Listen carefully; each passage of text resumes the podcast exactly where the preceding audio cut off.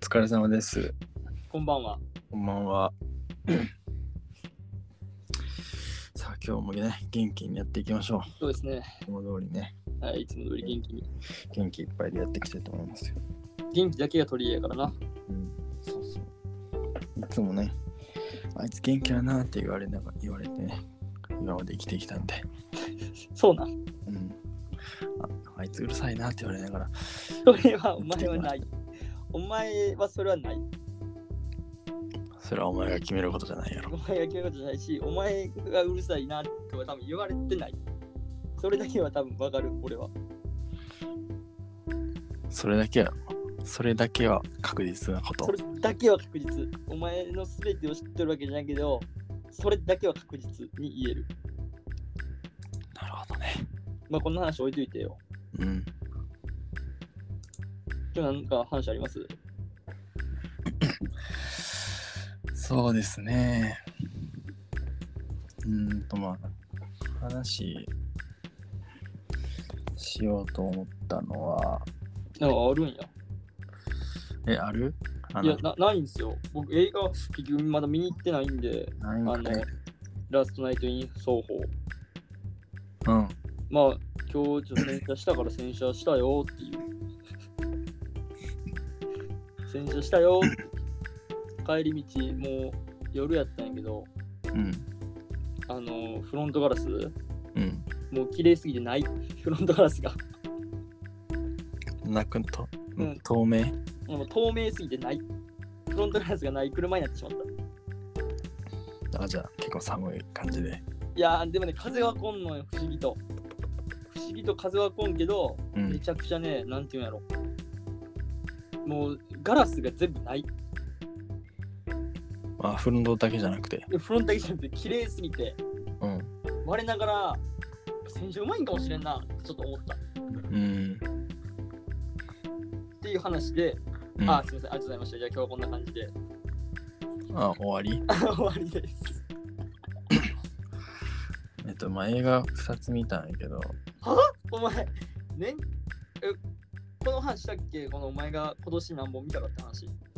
あしたしたこれでアンカーにしたんだっけしたよああ、マジ300乗せる気満々やいん。や無理無理無理300の大台乗せる気満々やこのな。この前言った203やろうん。まあそっから6本見たけど 209? 9やからなあと91位か な無理やろまあ、ちょっときついな、91は。10本以上ペース。いや、それはないな。いや、1日10本やな。いや無理やって1日10本は無理よ。だって20時間かかるからな。うんまあ、もう寝現れへん実的に無理や。現実的に無理やな。で、何見たんすか、日本も。いやまあその映画見た話かあとはクリスマスの映画の話とかしてないよなと思ってクリスマスの話はまだちょっと早いよ。早くねえやろ早い早い早い。面白い23にしよ今週やう。23にしよう、それは。んいやいやもうよ23にしたってもうそんなさ遅ない23遅い、遅い。あーまあちなみに何の映画見たん知らんけどさえーっ、とえーっ、と「ミセス・ノイジー」っていう日本の映画邦画と、うん。あと「パッシング白い黒人ミセス、ノイジー、あー、ファッション。あ、」うんパッシングはこの前話したな話したやつな。まあその2つまあ話すことがあるとしたらまあその2つかな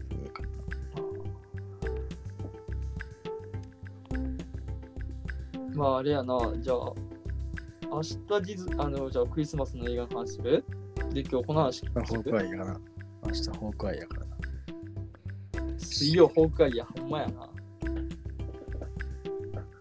まあまあ、俺別に、まあでもあれなんじゃない新しい映画の話は聞きたい人多いくないあの、なんだっけ白い恋人じゃあ白い恋人ちゃうわ。白いあパッシ話ングねパ。ッシング白い黒人うんの話とか聞きたい人おると思うけどな。うんまあ、とりあえずその白い黒人どうやったか、どうやったんどんな話なんタイトルからして意味わからんもん。いやこれちょっとパッシングっていう言葉があるらしあるらしくてうん。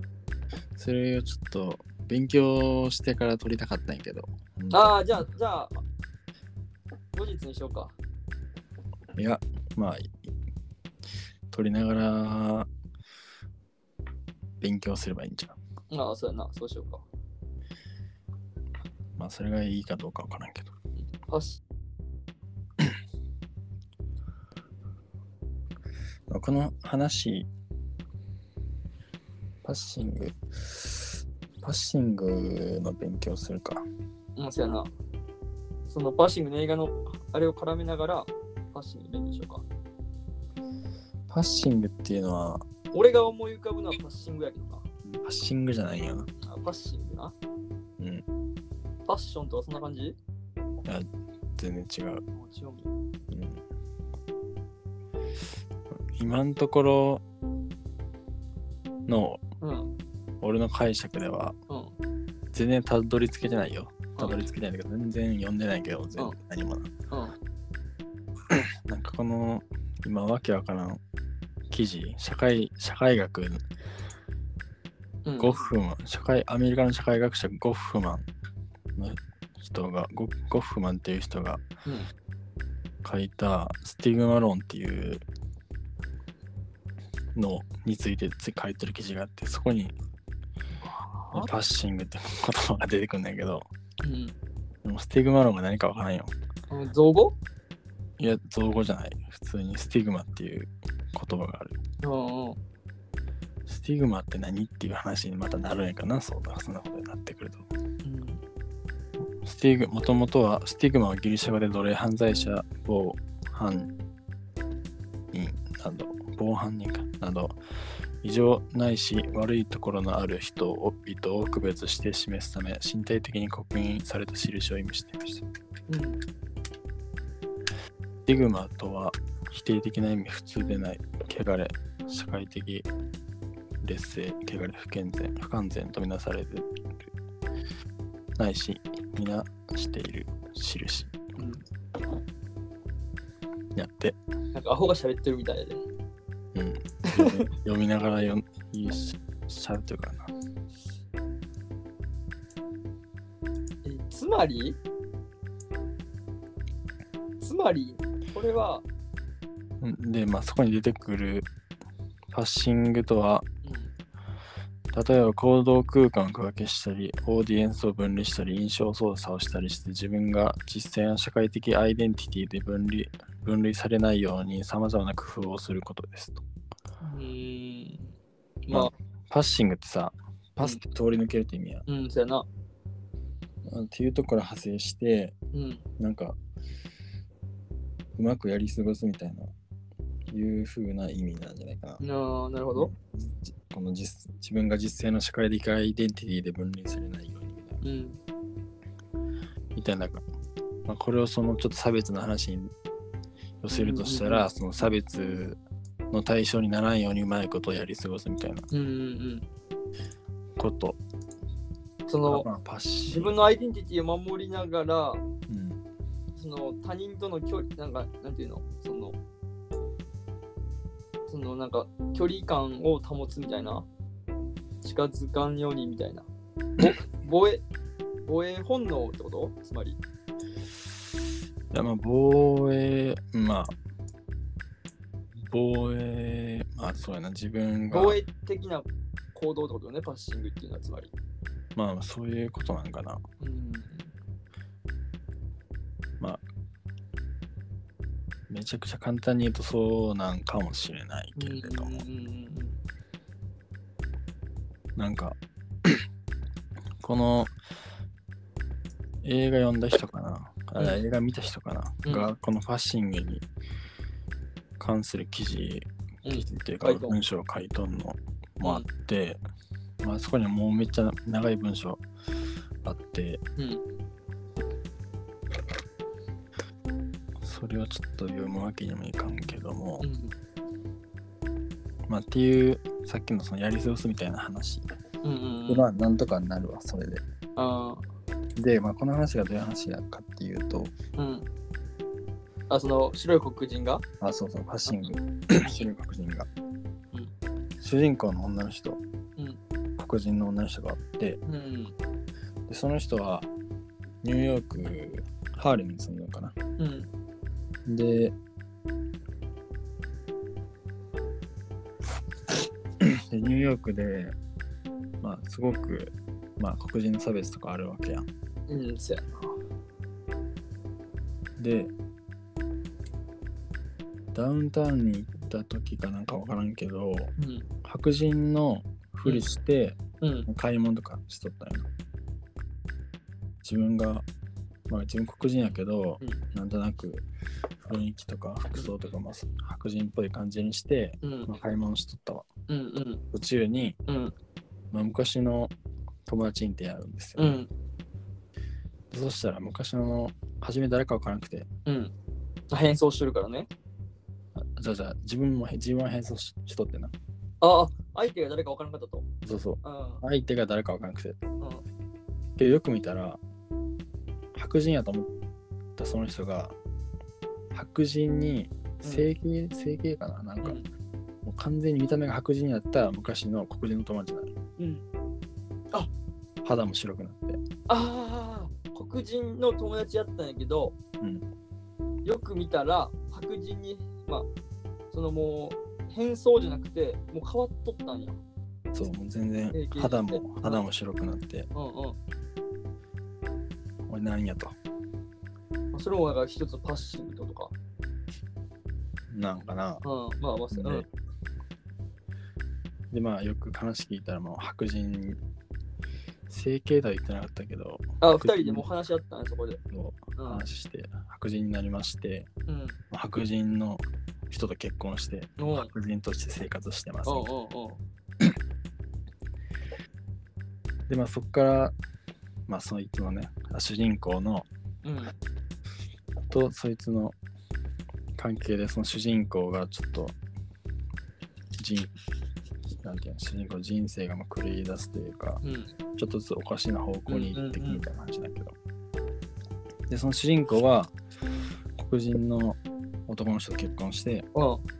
普通にまあ黒人のまあ、黒人の、まあ、そのコミュニティみたいな感じで、働いて、すごいあの、生きてるわけね。そうそれで、まあ、子供も黒人やし、みたいなでも何言おうとしとったっけな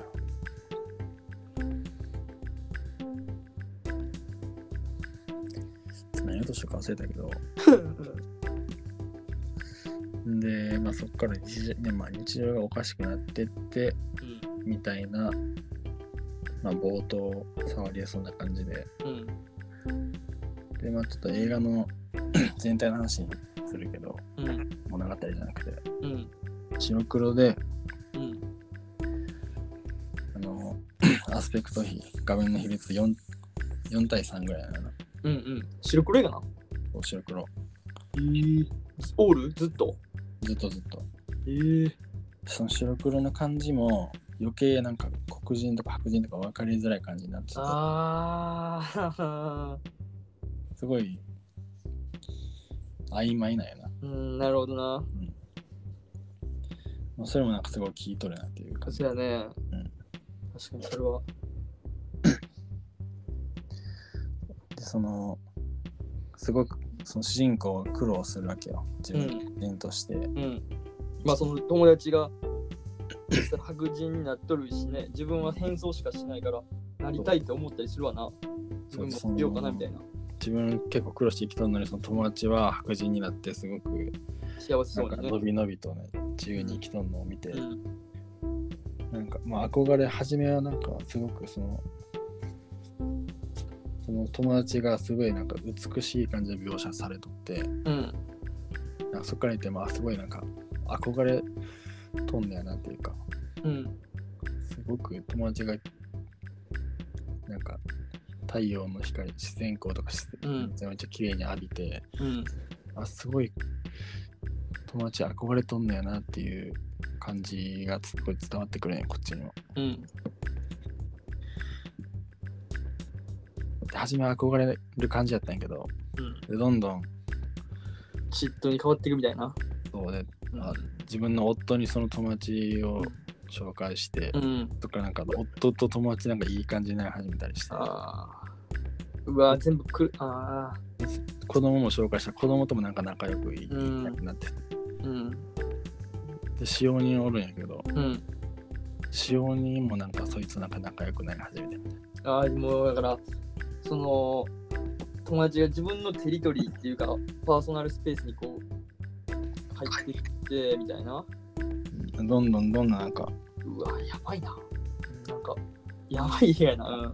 うん。なんかみんないい感じになってますよね自分だけなんかなんか思ってた感じと違うんですけどみたいな感じにああ。なってきたりして、憎悪になるわけね。うん、なんか、これ見る気ないよな別にねトリックスやし俺はないね。聞いただけで、ちょっとごめん。 ごめんなさい。まあ最終的にね最終的にああららって感じになるんやけど殺したや つ。いやいやそれはちょっと言えないんですけど まあなんか、まあ、俺の見解うんもう、まあなもう大丈夫、ああ、いいよ。うん俺の見解としては、なんかちょっとやっぱゲットアウトの雰囲気はちょっとなんか感じる。あんなにえぐくはないな。いや、そうなんや。うんなんかちょっとゲットアウト集じゃないけど、ちょっとなんかそんな感じがちょっと、なんやろ、なんかこう、笑いながら泣くシーンとかみたいな感じうん。のあんな感じの映画なんかなってすごい思ったのと、うん。まあ、あ とその白白黒、うん映像が。うんなんは多分その曖昧にあえてして、うん。その、まあ、メッセージなのね、多分監督の。うん。でまあそのみんな平等って歌うっていうかさうん。そのまあその差別なくすなくすっていう言い方であったんかちょっと分からんけどうん。なんか、まあ、そういうメッセージも込められての白黒なんかなってももう思うしうん。なんかまあ言うたらこう問題作っていう言われるよく言われるようなやつなんかなっていう問題作なんかな、これ。あのなんかいいよういい問題ですよねああ。あのさ、なんか、誰々監督の問題作みたいうん。な。なんかよく、こう、なんやろ、よう、あの、ほう、ほう、なんやろ、日本版のポスターとかにやっぱ書かれたりするやんか。うん。あと、あの、なんだっけ。あ PV じゃないけどさ、うん。予告とかでもそうやってなんか流れるやんか。誰々監督問題作みたいな感じでいろいろな、そういう感じなんかなっていう。その、まあ、うん訴えかけてくるものがある。うん。まあ、今まで俺らが見とったような映画じゃないうんような感じ、うんまあ、浩平はちょくちょく見とると思うけどこういう映画、まうん。あ俺がこう今まで見てなかったような映画なんかなってすげえ感じだなうん。でまあなんか小説が元なんこれから結局はう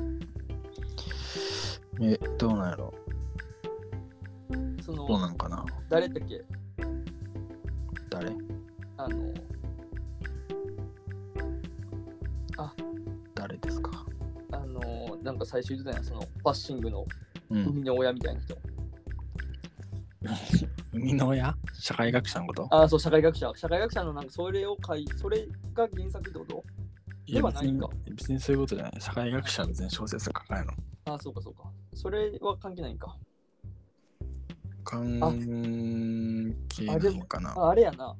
レベッカ・ホールが監督なんかなそう。フルらしいわ。なんでなんでひ執筆、うん制作、監督しとるから、うんだからパッシングっていう、その元、うんっていうかはあるっぽいな。元っていうか、まあ、自分で脚本書いたってないこと当だろ番そう自分で脚本書いて、本があるんかなうんそれちょっとわからんけど。うーん、なんか、うーん、すげえな。あー確かに、あ、こういう感じの白黒なんや。あの、俺は今ちょっと、あれ見とるから、画像見とるから、ちょっとそうなる。はいみな皆さん、よかったら画像見てください。確かに、そのどれがし、どれが、あの、黒人でどれが白人かわからんけど、まあ、服装で、こう判断じゃないけどさ、うん。そう、なんある程度服装で分かる雰な。囲こ気で大体わかるようにこ。におる人は多分、当時の人たちは多分分かってたやと思うんで、まあ、俺らも大体やっぱわかるう。うん。分かる俺全然分からんないけど。なんかこうやっぱ俺写真見るとさ、うん。まあ、顔もやっぱちょっと違ってするやんなんか多分これ旦那さんと白人になった奥さんとのこの写真なんかうん。画像があってするけどああこの人やっぱ白人やなってわかるしあと黒人もさ、うんえー、なんか黒人の知能量というか、その、うんハーフとかクォーターとかあるやん。うんそれでもなんか、多分肌の色とか微妙に濃さみたいなのもあると思うよな。うんうんなんかそういう、いや別に、あるっていうことしか言うことないけど、うんあーこのこいつらの子供も、うん子供は白人に生まれたらしいんやな。うんこの整形した子。あそうなんやうん。それでバレてなかったんやけど、うんそれでバレてなかったけど、この主人公が変装してない時に、その、お旦那に会ってしまって、うん本当は黒人やったってことが、うん主人公がバレたから、その奥さんもあ黒ー人でバレたみたいな。あーなるほど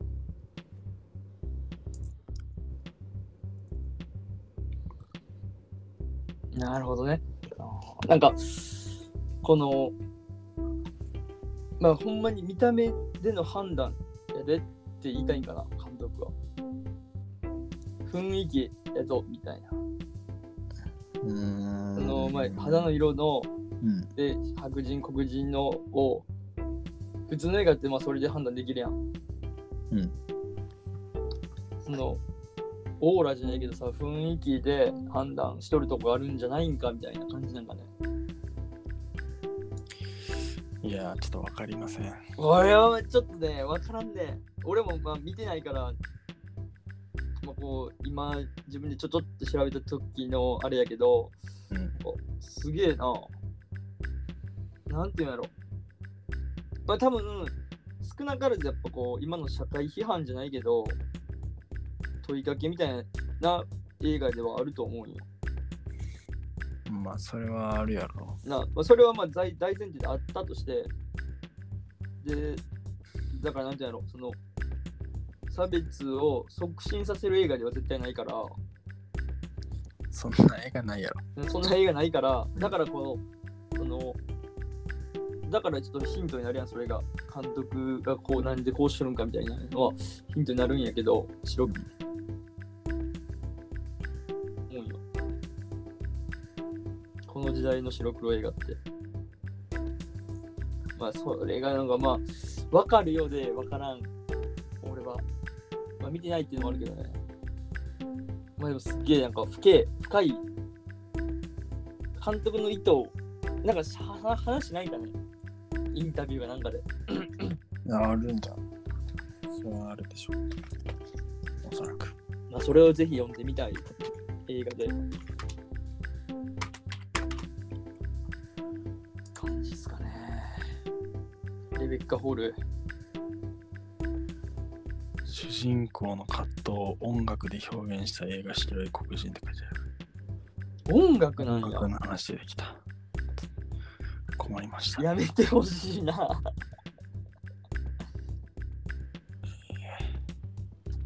音楽らしいわ。まさかの。なるほどな。うーん。あ、そのレベッカ・ホール自体、長いこと世間と思う自分と現実、真実のギャップに居心地の悪さを感じ取ったらしいんよね。うん。誰もがか、まあ、この人めっちゃ見た目も白人なんよ。レベッカ・ホールって役者あの女優っぽいな、んイギリス生まれの女優っぽいんやけど、まあ見る感じも白人、もう俺なんか見て白人やなっていう、あ、レベッカ・ホール、こいつか。そう白人やなっていう方にこう頭の中では整理されるけど、実は彼女の中には母方の祖父から引き継いだ黒人の血が流れとるらしいんよ。うん。で、その祖父は見た目が白人として通じることから、白人として生きてきたらしい。ああ、黒人やけど。そうそうそうそうそう。うん生まれは黒人っていう多分系統のあれなんやけど、その、まあ、それこそ血の薄さなんかな、ちょっとよくわからんけど、だからでも黒人なんやけど白人として生きれとって、まあ、それがやからその整形みたいなな感じ、まあ、表現したいと思うようね。うん。でそのことその白人として生きたことを家族の中では触れてはいけない秘密のように扱われてたらしい。うん。だからそのホールさん、うん。レベッカ・ホールは自分自身のルーツやアイデンティティについてずっと煮え切らないものを感じ取ったらしい。うんそれをこのパッシング白い黒人で表現した。うん。なるほど。うん。アメリカではアフロアメリカンの血が2分の1どころか8分の1でも16分の1でも黒人の血が混じってさえいれば黒人として人種分類されてしまう。そうそう。でも、その人種分類では黒人なんやけど、見た目は白人らしい。で、ためタイトルはめちゃくちゃ白人やなんで、うん見た目めちゃくちゃ白人やな。うんちょうどか178センチって。いや、タイトルはやから白人としてパスすることらしい。通用するとね、白人として。そうで、そのパスもその通用もあれば、その、なんやろ。ちょっと待てよ。うん。パス。あ、そう、白人しか入れんところうん。にうん。行くためにまあパスする。うん。白人として、だからそれがその主人公アイリーンかなうん。の黒人女性がその変装じゃないけどしてこその白人としてその白白人しか入れんところをパスしていくっていううん。っていうパスしとった。かな、う。うんん、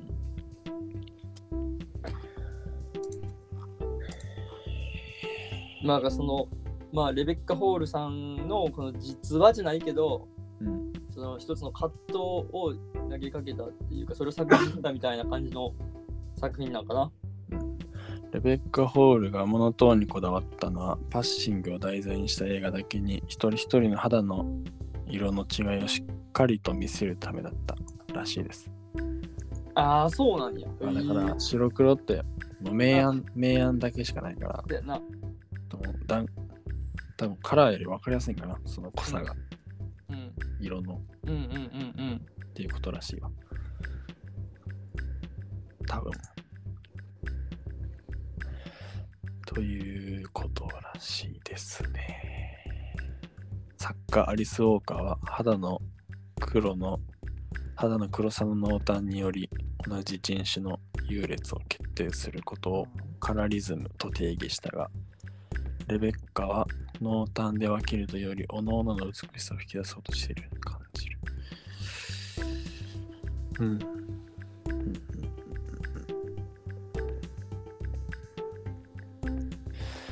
やっぱあんまり、まあ、人人種差別人種差別っていうかその黒人の差別うん全然そのなんやろ自分が自分事としてないやん我々、うん我々というかもうんうんう私日う本人んあのーニグロっていう言葉あるやん。黒人に対する差別の用語で。ニガー。ニガーみたいな。分からんわその言葉聞いたことないかもしれないいや、絶対あると思う。多分映画とかで絶対出てくるから。バカにしたりするときとかに、うんあニガーって言ったらニグロとか言ってそうだけど。あそうーいう言葉をうん口に出すだけでも、なんか、ダメやったりする、うん全然俺らの感覚としては分からんやんわからんな。これ一生分からんのかなって思うよまあまあ。あでもそういう経験を今までしてきてないからさ、俺ですよ。なうん島国っていうところやから。で、島国うん島国はやっぱり。うんだから、こう、日本の人、純血っていう言い方がよくいいんか悪いんか知らんけど、うんが多いっていうか、まあ他の国と比べたら大陸つなぎじゃないからさ、うんそのし島やからこそ、その大陸移動説でさ、島ができてしまったから、このその時からもうここにおる人らはこここに住んでるわけやん。その地で俺たちは生きとるから、なんか、なんていうんやろね、その、まあ持ってない感覚ではあるね、俺たちが。うんまあその色の話やちょっと分からんけど、まあでも日本にも韓国のとの在日うん。とかもそういう、まあ、アジアにはアジアのまあ問題みたいなのもあうる、ん、あるね。まあ、俺個人的にはあんまりそのいう人は周りにおらんかったのであんまりそうね、見俺もそういう人がおらんかったっていうのがあるな。